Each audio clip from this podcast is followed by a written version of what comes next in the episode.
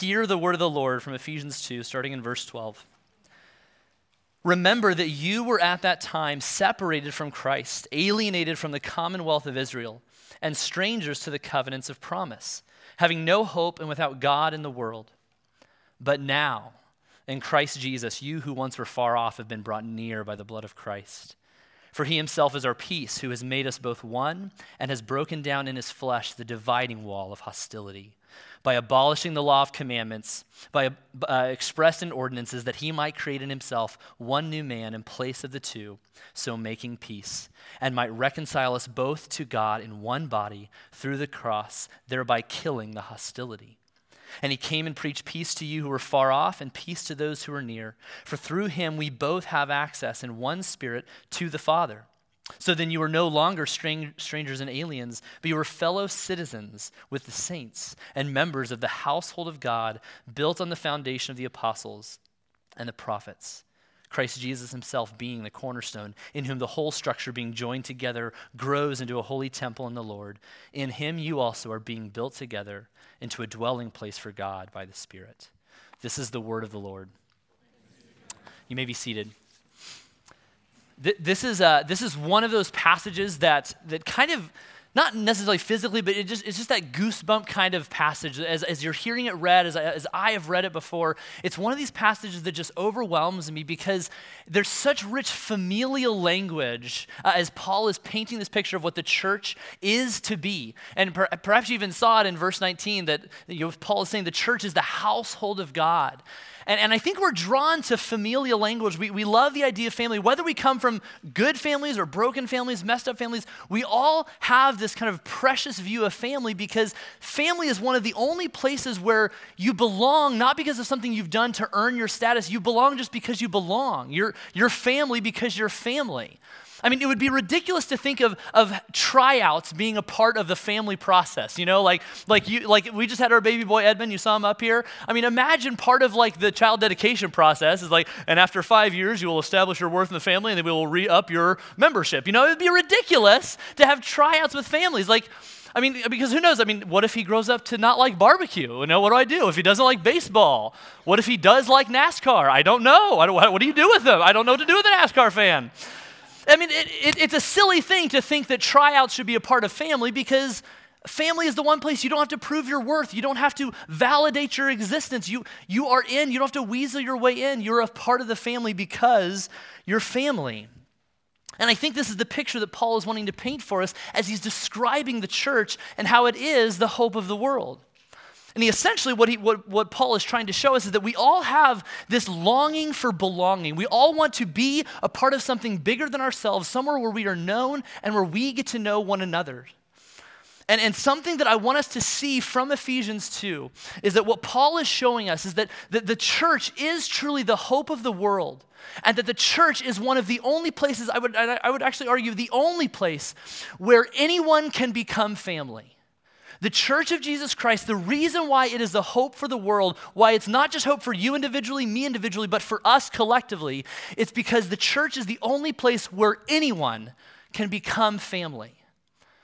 But in order for us to embrace that identity as a church, in order to actually live and function as a church where truly anyone can become family, a few things have to be understood in our mindset, and that's this.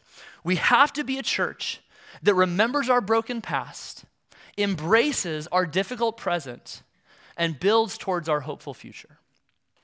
If we are going to be a church where anyone can become family, we have to embrace we have to remember our broken past, embrace our difficult present and build towards our hopeful future.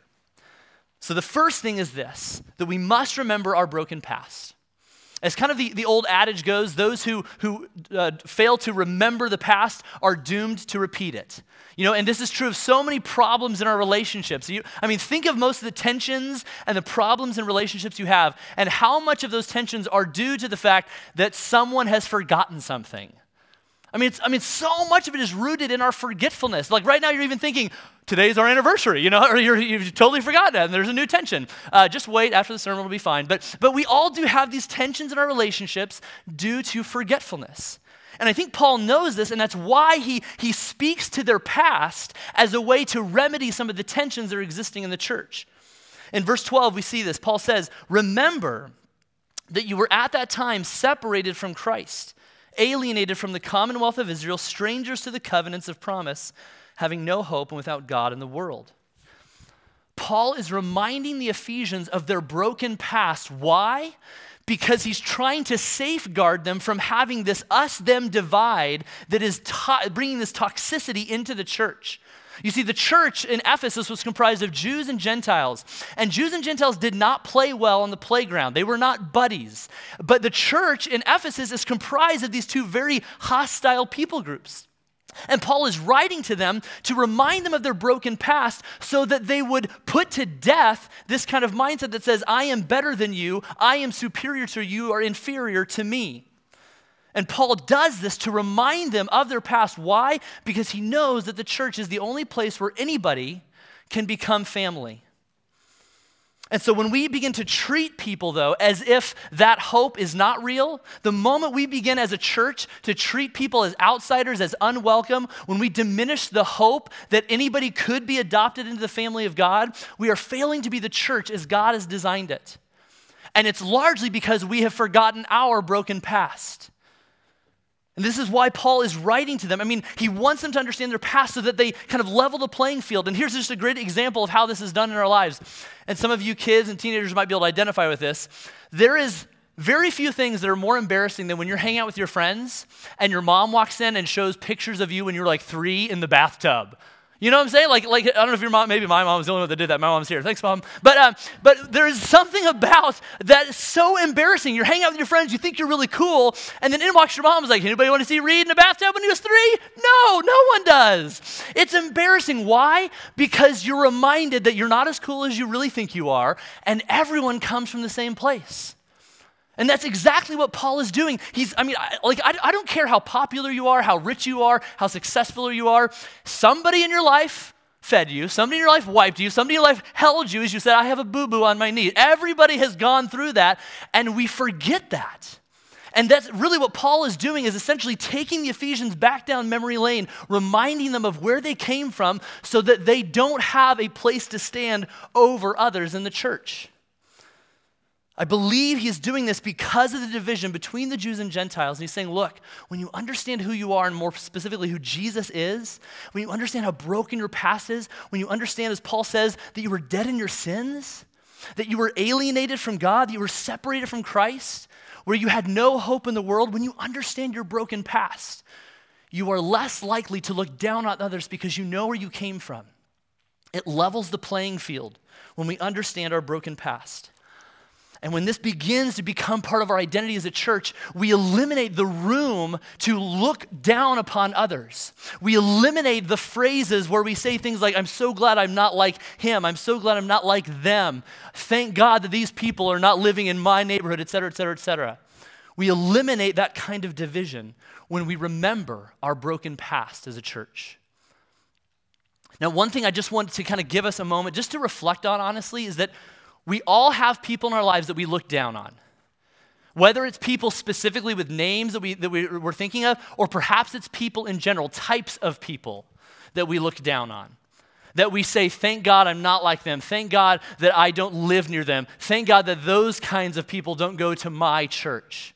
We all have some kind of person that we look down on. And the question for us is this Who is the person or who are the people that you would say, if they began to enter into our church family, you would say, I'm uncomfortable or perhaps I'm angry? Who are the people?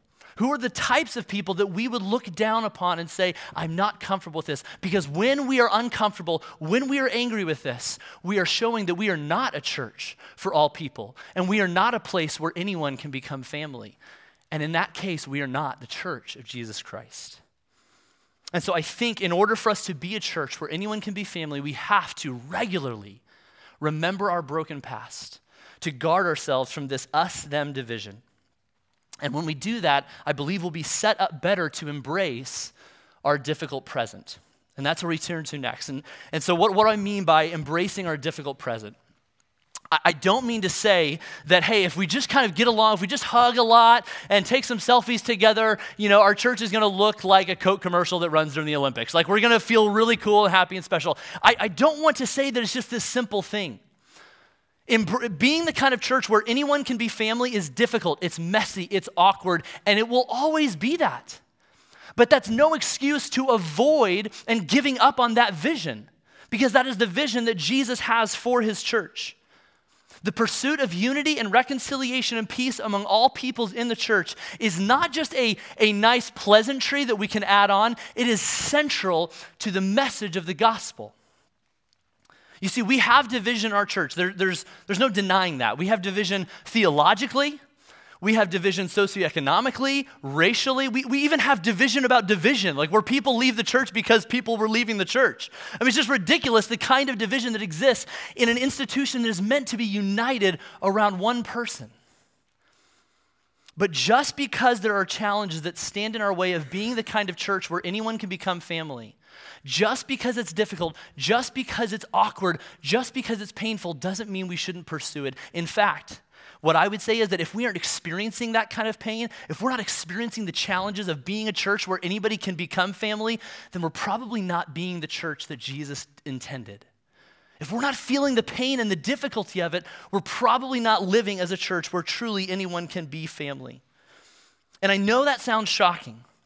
I know that sounds, shocking, but, but we have to remember our broken past in order to embrace our difficult present. The reason why is because at the heart of the gospel is the message of one God who, who literally put skin on to be torn apart to bring us back together. As I said, reconciliation, peace, and unity are not just nice relational pleasantries, they are central to the message of the gospel. That's why Paul goes on in verse 13 to say, But now, in Christ Jesus, you who once were far off have been brought near. For he himself is our peace, who has made us both one and has broken down his, in his flesh the dividing wall of hostility. This is essential to the identity of the church. Why? Because Jesus did not simply die for you or for me individually. He died for his church. And his church is the bride of Christ, which is the collection of all believers from all tribes, tongues, and nations. And when we understand that that is who Jesus died for, that he died for his bride, it changes the way we look at one another. That we are no longer divided by the things that we let ourselves be divided by. Things like tax brackets and skin color and zip codes and politics. Christ has destroyed those barriers, even though we tend to rebuild them back up. That is why the issue of reconciliation in the church is not just a secondary issue, it is a gospel issue. Because at the heart of the gospel is the compassionate beating heart of a God who came to redeem every heart that beats in all kinds of chests of various types, shapes, sizes, and colors. That's the heart of the gospel. And when we understand that good news, it changes the way we look at ourselves and our identity as the church.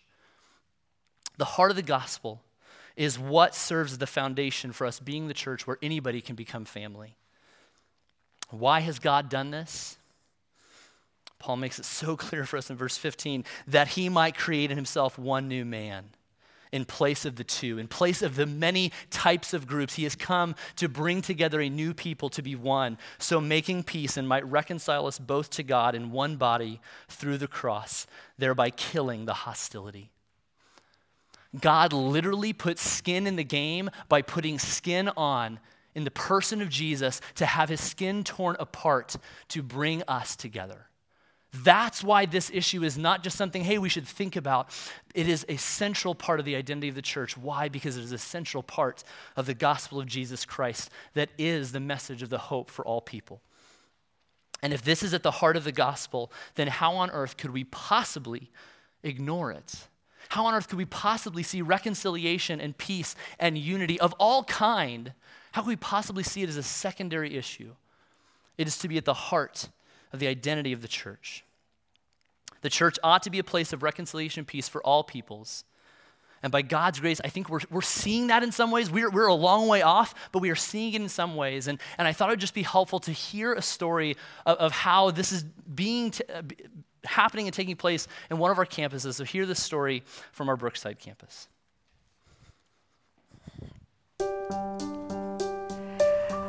What led to us coming to Christ Community? So we were looking for a church that was well-rounded, something that fit the entire family. After one service, our daughter came running upstairs and said, we have to join this church. This is the church that we need to join. Let me tell you what I learned today.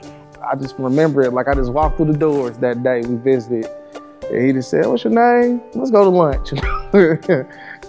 what stuck with Wesley was the fact that he was able to build relationships with men that didn't look like him.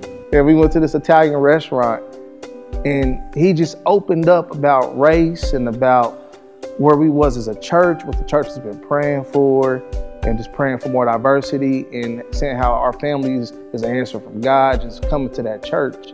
And just for the fact that we just had a very comfortable conversation about race just from the start.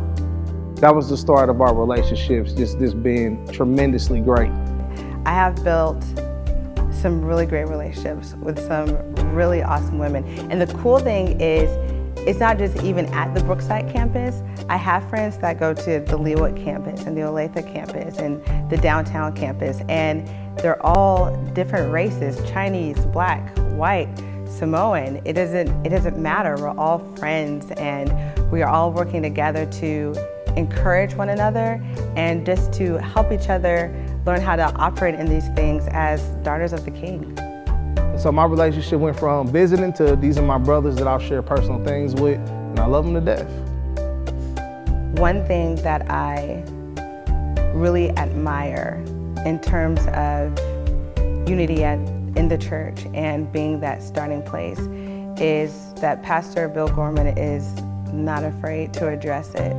He stands up there in front of a predominantly white congreg congregation and fearlessly gives biblical truth. I respect him a lot for that because a lot of churches, whether it's black or white, aren't touching it. And he does it in a way that resonates with people, with the injustices that have happened. I had more women come up to me and just cry and say, Carissa, I am so ignorant to these things. I truly just don't know because I don't have to live in that experience, and I'm sorry for that. And I never feel like you have to apologize to a person of color just because you're white, you know? But I think that it's awesome that it's resonating with people and it's making it's making them ask questions and want the veil to be lifted. So not long ago, me and um, a couple of the brothers from church, John and Anthony, with another couple, we went to Legacy in Chicago, which is a hip hop conference, but it's also just a discipleship conference. And just going to that conference and us being able to, to bond together, get to know each other, and just us showing that authentic love for one another as brothers and sisters in Christ. We sat, we, we prayed, we talked about, about race issues, and from that trip, just coming back from Legacy, that's been a life-changing experience. And that picture is like the it's like the perfect picture to show what unity looks like in the church. Black and white brothers and sisters just hugged up, linked up, and showing everybody that we love each other authentically.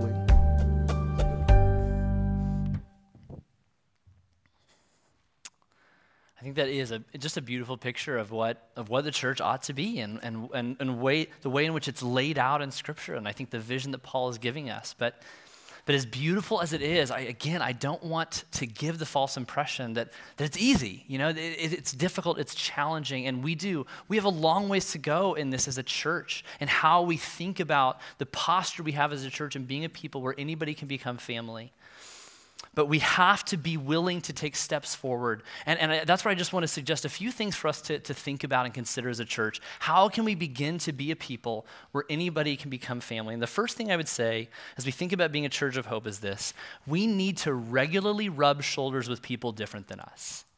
We, we have to regularly rub shoulders with people that are different than us. And what I mean by that is that we, we have to fight against the natural gravitational pull in our hearts to want to only be with people just like us. There's nothing wrong with having friends and, and, and living in communities with people that are mostly like you, but, but when that is our only diet of relationship, we are not only continuing the divide that exists, but we're robbing ourselves of the joy of learning from, benefiting from people that are different than us. We have to learn to rub shoulders with people different than us for so many reasons, but one of which in particular is that when we are so disconnected from a situation, from a people group, from a culture, we tend to look at the problems of that culture through a very simplistic lens. When we're so far removed, like, oh, well, the, the problem is this. And then, therefore, the solutions we suggest are oversimplified and thus not helpful. The more removed we are from a people group, from a culture, from a situation, the more simplistic our, our, uh, our diagnosis is and the more simplistic and unhelpful our solutions are. We have to be willing to rub shoulders with those that are different from us. And I think this is exactly what, what Dr. Martin Luther King Jr. said so well in addressing this divide. He said this People fail to get along because they fear each other. And they fear each other because they don't know each other. And they don't know each other because they have not communicated with each other. We have to be willing to get to know and enter into relationship with people different than us. And that is not easy, and that is not simple, and it is messy, but it is worth doing. One, one thing I would point your, your attention to is something that FCA, Fellowship of Christian Athletes, is doing October 8th. They're hosting a 5K race. Uh, myself and a few other folks from Christ Community across our campuses are, are participating in it uh, very slowly. I will be very slowly. And, and uh, it's, it's a race on October 8th uh, called Race to Unite. Uh, it's, one of, it's the first 5K that is largely on Troost Avenue. And if you, if you know Troost Avenue, it still to this day is a, is a dividing line in our city racially and socioeconomically. And, and the race is really designed to bring attention to the racial divide in our city. So I encourage you to learn more about it. Uh, there will be a rally afterwards, uh, a hope rally afterwards at 10 a.m. at Theis Park. You can learn more online or see it in the This Week email. So that's something I would point your attention to. But the second thing I would suggest is admit that you have a culture and, and be willing to admit that it's not the best one. And, and, and, this is a piece of advice that kind of sounds odd to like, what do you mean admit that we have a culture? And this is, that first part is probably more of a piece of advice to white people because white people tend to not see themselves as having a culture. We just, no, that's just the way I do things. That's just the, that's just the way things are to be done. And, and in fact, Tim Keller, who's a white pastor, he describes this. He says, white people tend to not look at the way they do things and say things as, as white, it's just right. It's like, oh, that's, that's not a white thing, that's just the right way to do things. And when we fail to identify that we have a culture as white people, what we are doing is that we are failing, we're diminishing our chances of sympathizing with, with other cultures because we're failing to see that through their eyes, we are other people. And other people will just be that. They'll just be other people, and we will fail to see that we, through their eyes, are also other people. We have to be willing to admit that we have a culture and that it's not the right one. And thirdly, I would suggest for to be a church where anybody can become family, we need to start t- treating strangers as family, as potential family members. Wh- whether it's a person that looks like you or not, we need to be willing to be a church that, that meets strangers, meets visitors, connects with new people, and is willing to be, in a sense, an awkward family. I'm giving us permission essentially to be an awkward family, to have those interesting and awkward conversations. Look, I, you may be new, maybe you've been here forever, and like you're actually talking to Pastor Nathan, like, oh, you're new here? No, I've, I started this church. What are you talking about? We have to be willing to have awkward conversations, even if it means, even if it means you embarrassing yourself. We've got to be willing to say hi, to get to know people, to learn people's names, so that we could be a church where strangers can become family. And a quick story I'll share from our congregational meeting a while back. We had, there was an exchange between uh, a, a, person from one of our campuses and, and, a person from another campus. They didn't know each other. And, and as we were observing this, one of them is, is actually a man who's, who's in and out of homelessness. Very interesting story. And he was talking to another church member who was actually a, a doctor. And, and neither of them knew the other person and who they were in their background. And, and here's my question why on earth? How on earth, where else on earth would you see that kind of relationship forming naturally? Other than the church, where people, anybody can become family. Where else do you see a homeless person and a doctor actually engaging and socializing and trying to become friends? The church is the place that provides that kind of hope for you and for me and for all of us. We need to be willing to be a church who makes strangers feel like family. But I know for some of us, this is just too awkward to do. Like this, this, I just don't even want to like step into this. This is just too much. Can't we just kind of keep doing church the way we're doing church and just not really ruffle feathers and just kind of be okay with this? But if we're going to have this kind of no pain, we're going to have a no gain view of the church. We have to see and understand that by embracing it or by understanding and remembering our broken past and by embracing our difficult present, we are also building towards our hopeful future. The reason why this is worth pursuing and engaging in the difficulty and the awkwardness of it is because this is the direction that the church is being built towards.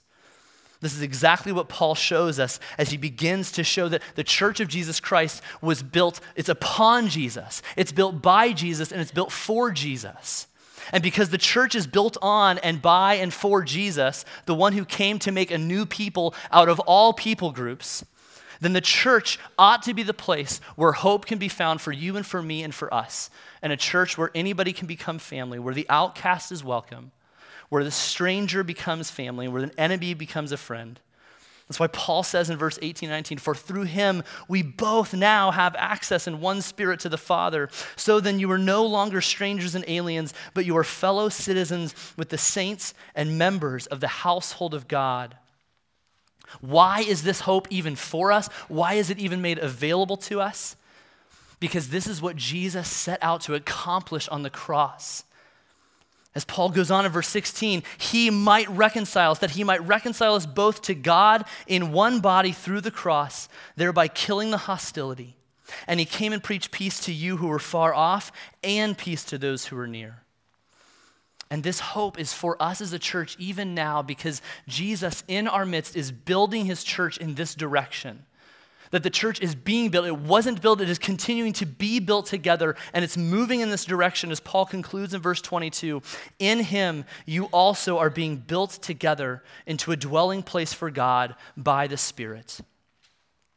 And, and this hope that the church is being built towards a church where anyone can become family. It is the church that we see displayed for us in all of its beauty and glory at the end of the book in Revelation. The reason why this is worth pursuing, the reason why this is what the identity of the church ought to be, is because it's where the church is headed. And at the end of the book, what do we see? We see the church of Jesus Christ, the body of Christ, the bride of Christ. And what does it look like? It's painted in the most beautiful of colors. And in Revelation 7, we see this picture.